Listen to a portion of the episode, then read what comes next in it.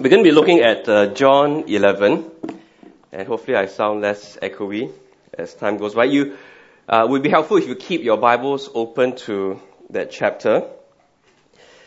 And you see there when uh, Mason was reading that Jesus declares that he is the resurrection and the life. And it is because of the reality of that first Easter where Jesus was raised to life again from the dead uh, that gives the, the power and the strength to these words that we see him saying here. Now, it's probably a familiar passage to uh, many of you. And if uh, that's the case, I want to urge you uh, not to, you know, jump ahead to what you know the conclusion is, but to, you know, step by step, look carefully at what John tells us as he uh, reviews details and as he records uh, these things, what he tells us, just step by step, let John uh, tell you the story afresh. Let's ask God to help us. Father, we thank you that we have your word. It is a word that you inspired through your Holy Spirit. Your very words that you want us to hear and to know that concern the Lord Jesus. Who is he? What he's done. So we pray for your grace to open our eyes that we may truly perceive, more profoundly understand just what is said here. We pray this in Jesus' name. Amen. Uh, you might find the outline in the bulletin helpful. And you see the story begins with the call for help and Jesus' response, verses 1 to 16. Lazarus is sick. And Lazarus is from Bethany. And immediately when I tell you that, you know that Bethany is a special place. Right? Right? You know, right? You know why it's so special? It must be special. Because we name our church after it, it must be special. Um, anyway, Lazarus is sick, and his sisters, Martha and Mary, send word to Jesus. They, they call for his help. Now, you might say, doesn't sound like a call for help, but it is a call for help, alright. Lord, the one you love is sick. Come, come, Lord, come and help him, the one that you love. Now, how does Jesus respond to this call for help? He does two things. First, and uh, that's in verse 4. When he heard this, Jesus said, This sickness will not end in death. No, it is for God's glory so that God's Son may be glorified through it. So, word comes, Lazarus is sick, and Jesus declares, okay, this sickness will not end in death. And what is at stake is the glory of God, the glory of God's Son. So that's the first thing he does to make this pronouncement. The second thing he does is in verse 5 and 6, where it tells us Jesus loved Martha and her sister and Lazarus. So, when he heard that Lazarus was sick, he stayed where he was two more days. Now, some of you are using the older translation, where at the beginning of verse 6 it says, yet. Right? And so it, it seems to make more sense. Jesus loved them, yet he stayed where he was. He didn't immediately go. Okay, but the actual word is therefore. It's actually so. Jesus loved them, so he loved them, therefore he stayed two more days. So that's the second thing that Jesus does. He delays. He delays two days, and all this because he loved them. Now, why? What's happening here? Well, we will come to that soon.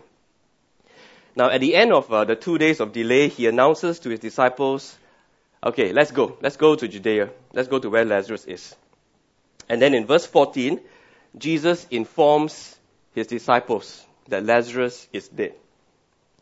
Now, I know when Jesus says this is, you know, not a surprise to anyone because you've already heard the story. Okay, Lazarus did die and, and, you know, he's sick and sick people die all the time, and in fact, people die all the time. So, it's not a surprise. But I want you to pause and just let this development hit you. Lazarus has died. How could he have died? Because didn't Jesus say in verse 4 that this sickness would not end in death? And, and, and what is at stake in this sickness not ending in death is God's glory.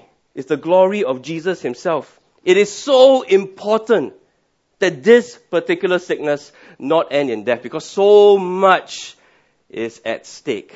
That was what Jesus declared. But now Lazarus is dead. So what happens to God's glory? What happens to the glory of God's Son? So you see, John at the beginning is raising all these questions, and, and uh, he wants us to, to, to push along with him in the narrative to see how all these questions are answered. And so we go on to the second point Martha's grief and Jesus' response, verse 17 to 27. When Jesus gets to Bethany, he finds that Lazarus has already been in the tomb. How many days? Four days. Okay, he's, okay, that's very important. Okay, he's been in the tomb four days. Now, when Jesus first heard that Lazarus was sick, he delayed how many days? Two days. Now, okay, now let's say Jesus did not delay. So when he heard, ha, Lazarus is sick. Okay, let's go, let's go get my things. And then he goes there. So by the time he reaches, Lazarus would be dead how many days? Two days. Okay, he, okay, so, so whether he delayed or didn't delay, Lazarus would still have been dead. Okay, so why then did Jesus delay two days? Why did he wait two days before he set off? And the answer is, okay, are you ready? The answer is he wanted Lazarus to be dead for four days. And there's a reason for this. And the reason is because there was at that time a Jewish superstition.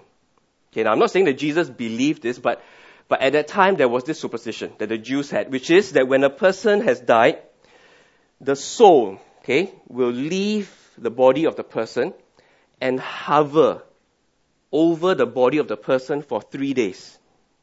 And only on the third day when the soul sees that the appearance has changed. Now, why does the appearance change? Because decomposition has set in. So the superstition is that when the soul sees that the appearance has changed, then on the fourth day it will leave and not come back.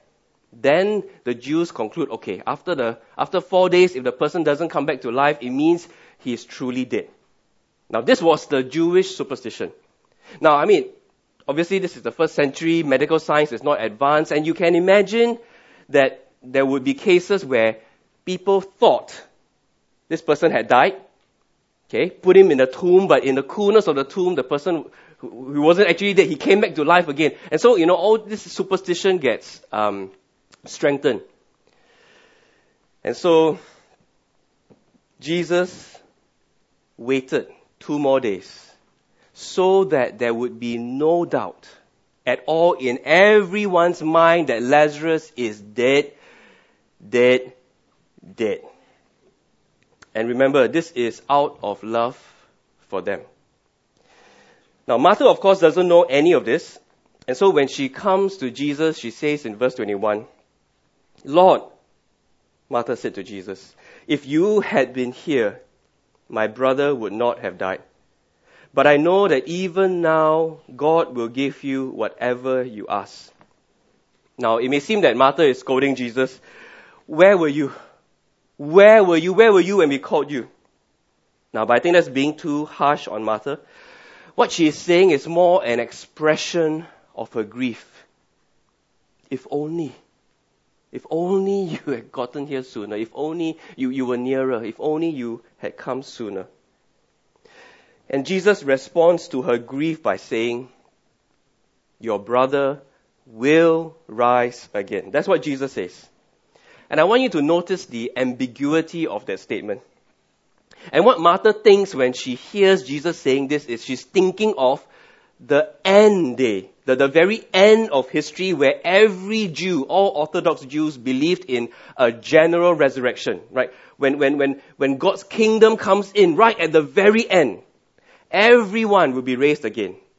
And the Jews will be raised to eternal life, and the, the enemies of the Jews will be raised to judgment. They all believed in the end time resurrection. And so, Martha thinks that Jesus is talking about that. And then Jesus says in verse 25, I am the resurrection and the life. The one who believes in me will live even though they die.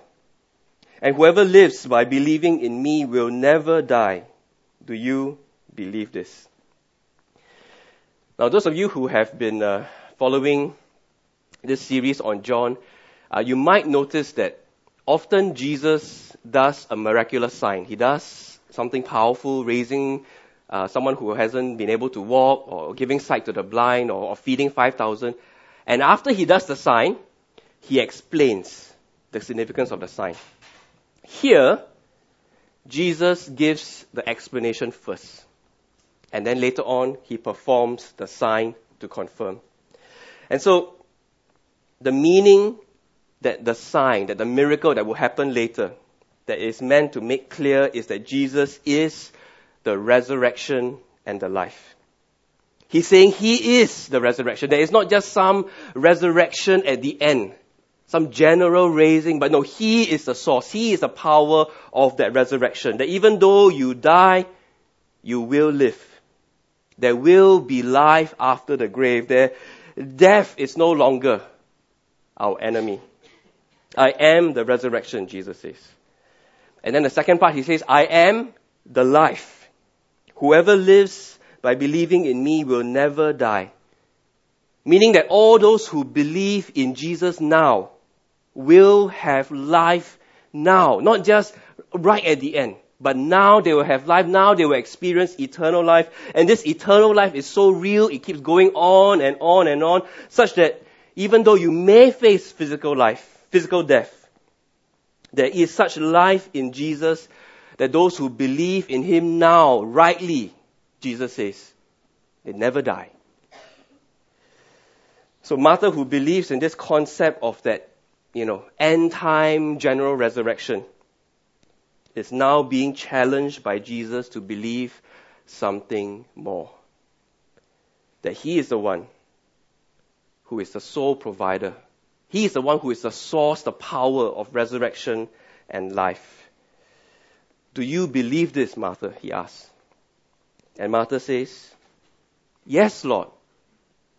I believe that you are the Christ, the Son of God, who was to come into the world.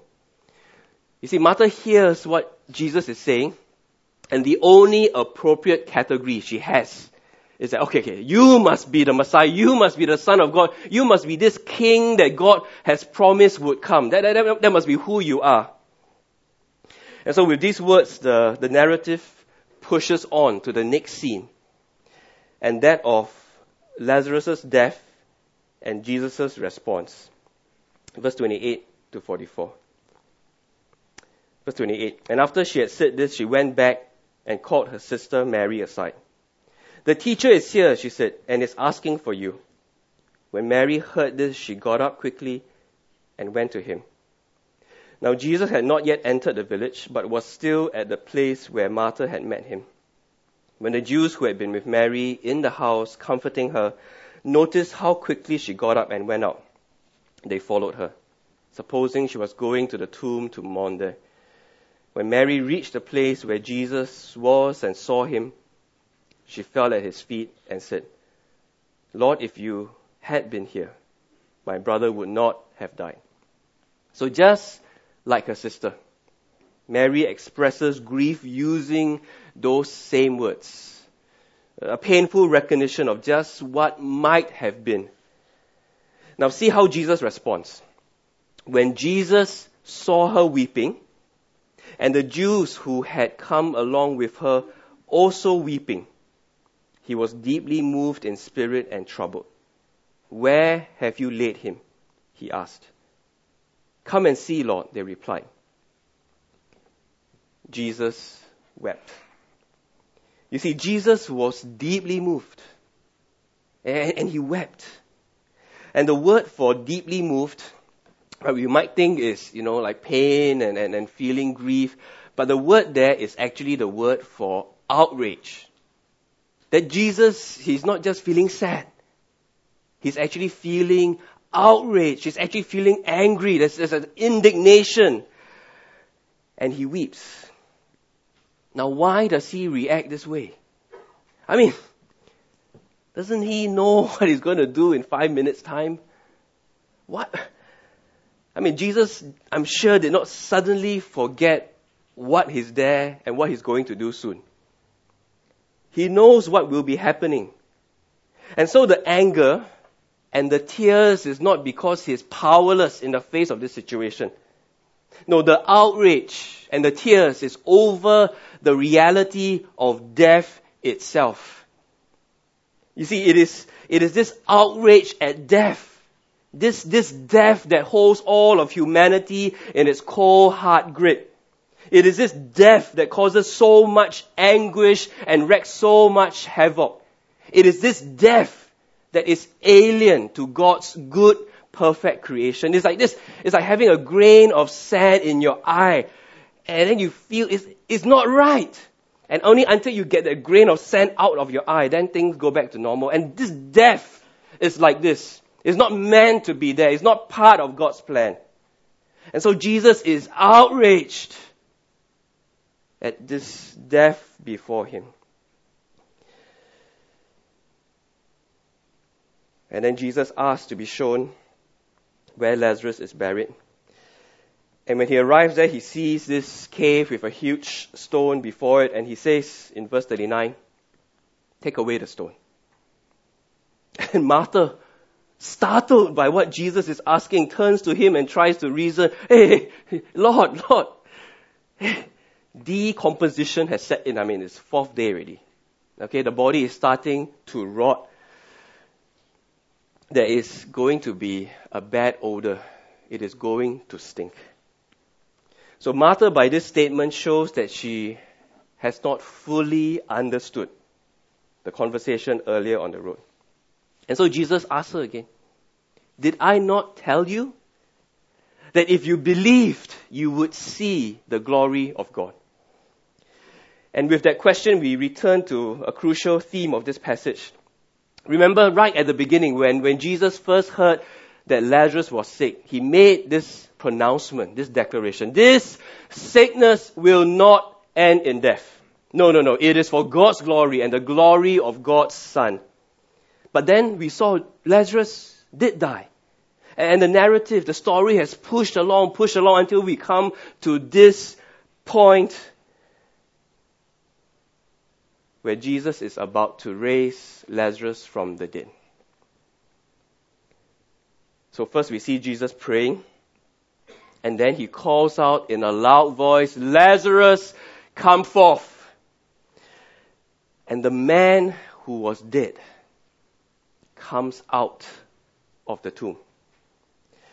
Now someone has said that if Jesus did not say, Lazarus, come forth, but simply said, come forth, all the tombs in Judea would be emptied. That is the power of the one saying these words. So you see, this, this sickness, this sickness did not end in death. Huh? See, it did not end in death. Lazarus is alive. And so God is glorified. And God's Son is glorified. But the question is, what has God's glory got to do with Lazarus coming back from the dead? That's the question. And to answer the question, we must see two things. The first thing we must see is that the raising of Lazarus is a sign. It's a sign. It's pointing to something. It has a significance, a significance. And in this case, as Jesus has already explained, it is pointing to Him. This raising of Lazarus from dead to life again is pointing to the truth of what Jesus has already said that He is the resurrection and the life.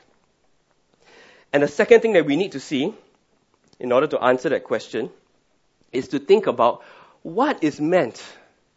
You know, when, when uh, you know, Jesus says it is for God's glory. Well, it's for God's glory. What does it mean? Now we can wrongly think that it means adding to, contributing to God in some way.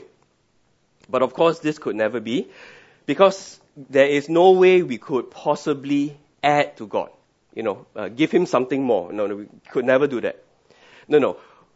Especially in John's Gospel, when it said, when we talk about God's glory, it is talking about a glory that is displayed. It is talking about God as He truly is being revealed. So when God is glorified, it means that people see clearly more and more who God really is. It's not adding something to God, but God as He is being revealed so that people actually see and understand more profoundly who He really is. That is what it means for God to be glorified. And so back to the question, what has God's glory got to do with Lazarus being raised from the dead? And so, Lazarus being raised is a sign pointing to Jesus truly being the resurrection and the life. And this is actually for God's glory. And so this, this God, this true and living God who is, who is there, what is He like?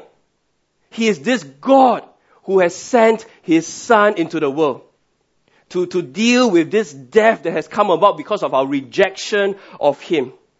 Right? Our rejection of this God who, who is truly there, who is the living one, results in our death. That, that, is, that is a just penalty, the just judgment of all those who reject this God. But this God reveals himself. He is this God who cares so much, who loves us, who is so full of mercy that he has sent his son into this world to be the resurrection and the life so that this death, this alien thing can be dealt with once and for all.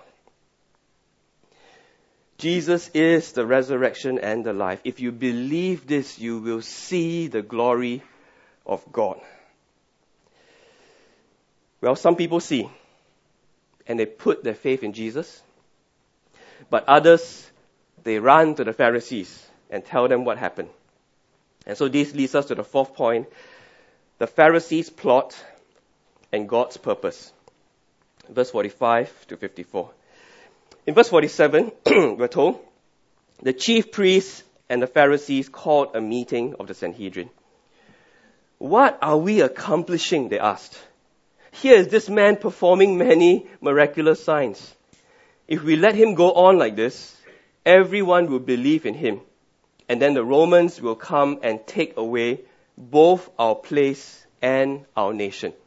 Now notice, okay, so these are like the the, the, the leaders, okay, the chief religious leaders, notice that they do not deny the fact of the miracle Jesus had performed. They don't deny it. I mean, they, they, they know it's true. They accept that it's true. But what they are more concerned about is themselves.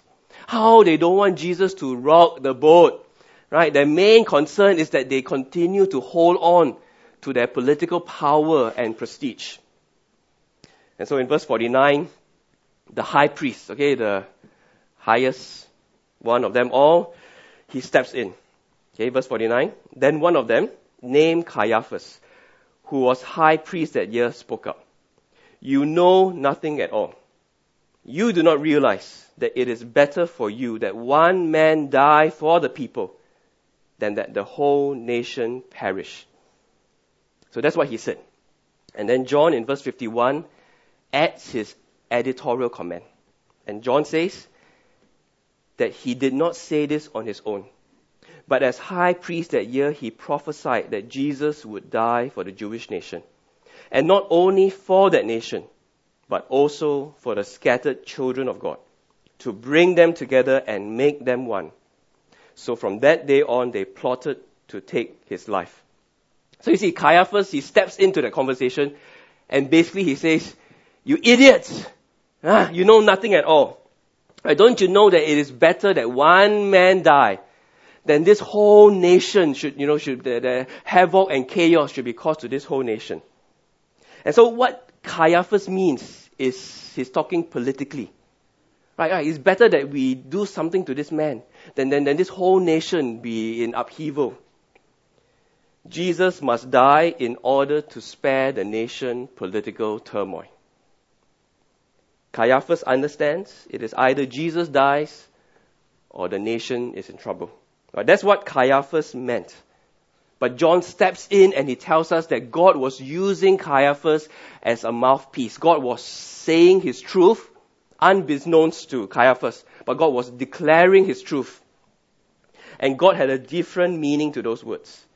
A meaning that John makes clear that Jesus was going to die. And it is going to be a substitutionary death. But not for political purposes. It is for a spiritual purpose. That Jesus dies so that God's people would have life. Because all of us, why there is death in the first place? Because all of us have rejected and rebelled. We have said to this God, no, no, no, no, get out of my life. You, the world does not revolve around you. I want the world to revolve around me. All of us have said that to God, and that deserves death. We all deserve death. But God in His mercy, this is, this is, this is His glory, that He's so, He's a God of such love and abundance that He does something about this death. And Jesus comes to take the death of all of God's children. He died so that God's people would not have to die. Jesus is the resurrection and the life. That's why these are not just, you know, empty words that he's proclaiming. Because he is going to die. He's going to die as a substitute for all of God's people. And because he dies for them, they don't have to die. That's why he is able to give them resurrection and life. And all this is actually a display of God's glory.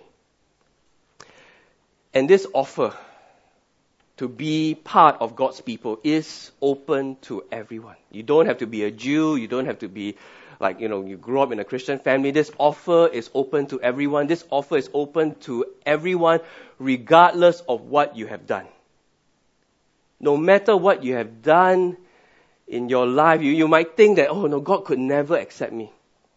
No, no, do not think that this offer is open to you because Jesus, the perfect one, has died and is open for anyone to come and take up that offer to receive this life and have his righteousness given to you. This, this offer is open to everyone.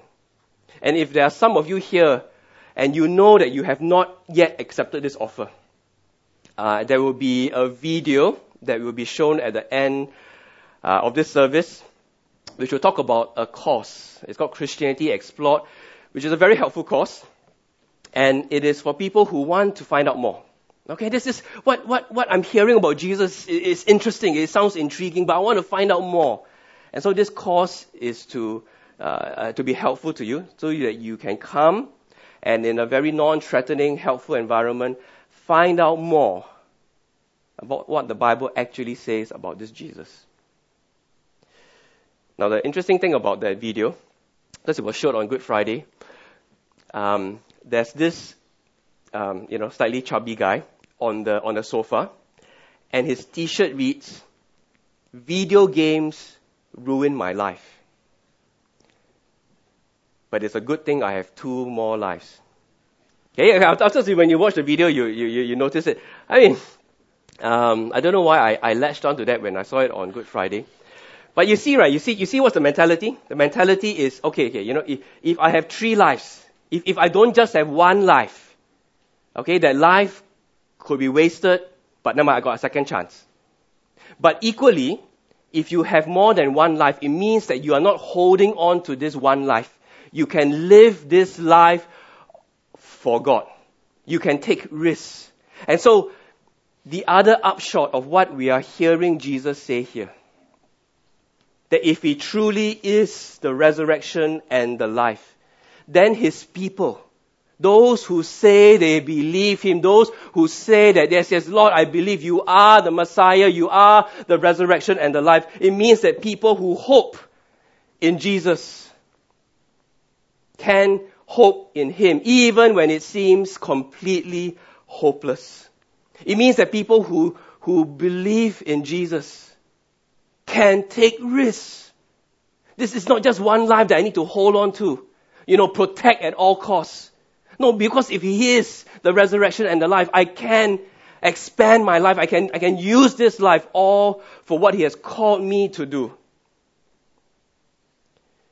You see, because all over the world right now and throughout history, God has been sending His people, those who believe and have come to know Jesus as the resurrection and the life, God has sent them, sent them to places where, where death and evil seem triumphant. And yet He sends His people there. Filled with that life of Jesus, with the message of resurrection hope on their lips. And where once death and evil had the upper hand, because of God's power of the resurrection, now there's life. Now there can be hope. And there is a story of this uh, couple that I was introduced to at the conference you sent me to last year. Um, they, they ministered in the inner city of uh, Baltimore, you know, which is a, a place where, you know, a lot of gang fights, a lot of drugs, this and that. And they were a young couple, and this is a story of how God provided for them for 30 years with five kids. And uh, the wife writes at the beginning, I did not know we would scrape by just above the poverty line for years. That I would live with people who heard voices or had spent most of their lives in juvenile homes or prison. That I would share a house with women who sold their bodies, snorted cocaine, or whose boyfriends choked and punched them. I did not know my children would be lead poisoned. That their friend who ate at our table like a godson would not go to college with them, but to prison. I did not know that a little boy with no daddy at home who had baked cookies in my kitchen and hunted snakes with my son would one day lie on the street in a pool of blood. I did not know that several times a week my husband would wake up in the night, agonizing over whether we were going to reach this neighborhood at all. I did not know that depression would stalk me. I did not know that when I was scraped raw, Jesus would heal me. That when I was broken, God would use my brokenness that He would use us in spite of ourselves. I did not know that I would witness a thousand resurrections. That church members who struggled to pay rent would adopt nieces and nephews to save them from drug addicted parents. That a woman who saw a teenage mother roll her baby stroller into an empty house and abandon the baby there would raise that baby as her own and give that child hope and life. I did not know that men who snorted cocaine could get clean and love Jesus. That women sexually abused by their fathers would be healed and would rescue other children. That Muslims from Iraq, atheists from China, and Hindus of Indian descent would find Jesus and encourage my faith I did not know that they would become my heroes and friends. Now, what is the reason for this? The reason is because this, this author is experiencing the reality of the resurrection through the resurrection life that has been given to the people around her. I have seen a thousand resurrections, she says. And as she says again and again, I did not know, I did not know. She did not know all these things when she started, when she took the risk and poured herself into what God had called them to. But at the end, she came to know. And you and I will never know unless we truly believe that Jesus is the resurrection and the life, that, that in Him, because we believe we have life, we will never die. And so we can pour ourselves out. We can go to places where, where it seems it's all broken, where it's all hopeless. But because there is resurrection life in us, God can make a difference. Because He has sent His Son. And His Son has declared, I am the resurrection and the life. Whoever believes in me will live even though they die. And whoever lives by believing in me will never die. Do you believe this?